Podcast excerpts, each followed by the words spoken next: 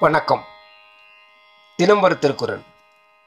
அதிகாரம் இருபத்தி ஏழு தவம். குரல் எண் இருநூற்றி அறுபத்தி எட்டு.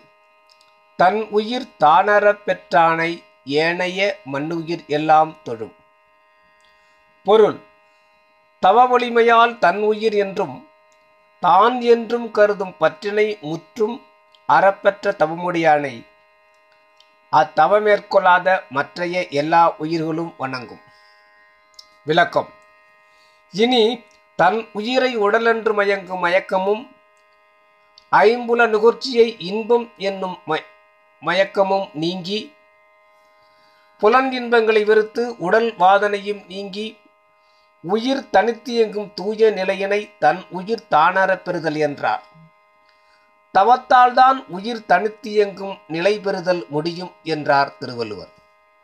செயற்கரிய செயலில் ஈடுபட்டு செயலும் கைகூடி பயனும் பெற்ற ஒருவனை கண்டதும் உயிர்கள் அவனை வணங்குகின்றன.